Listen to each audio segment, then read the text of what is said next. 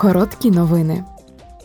У Страсбурзі голова Європарламенту Роберта Мецола вшанувала 28-му річницю різанини у Сребрениці.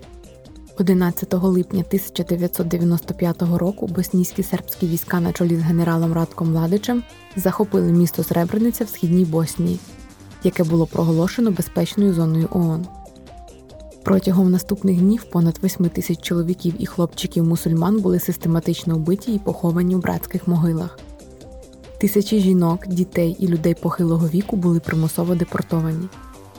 Від 20 до 50 тисяч жінок і дівчат зазнали сексуального насильства. Голова Європарламенту Мецола сказала: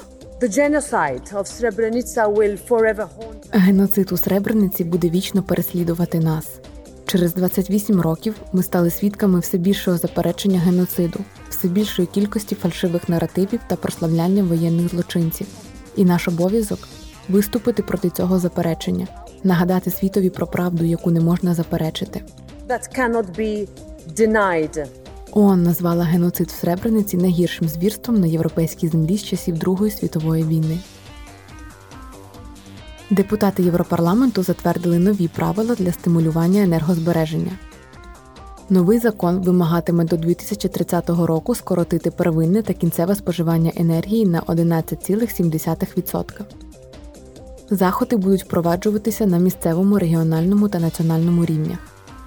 Переглянута директива про енергоефективність є важливою частиною законодавчого пакету готові на 55, який має на меті скоротити викиди парникових газів на 55% до 2030 року. Завтра депутати Європарламенту винесуть на голосування реформи, запропоновані спеціальним комітетом з питань іноземного втручання. Реформи вимагають більш ефективних систем моніторингу та спостереження для виявлення іноземного втручання в діяльність парламенту а також заходів для вдосконалення правил щодо покращення прозорості, доброчесності та підзвітності.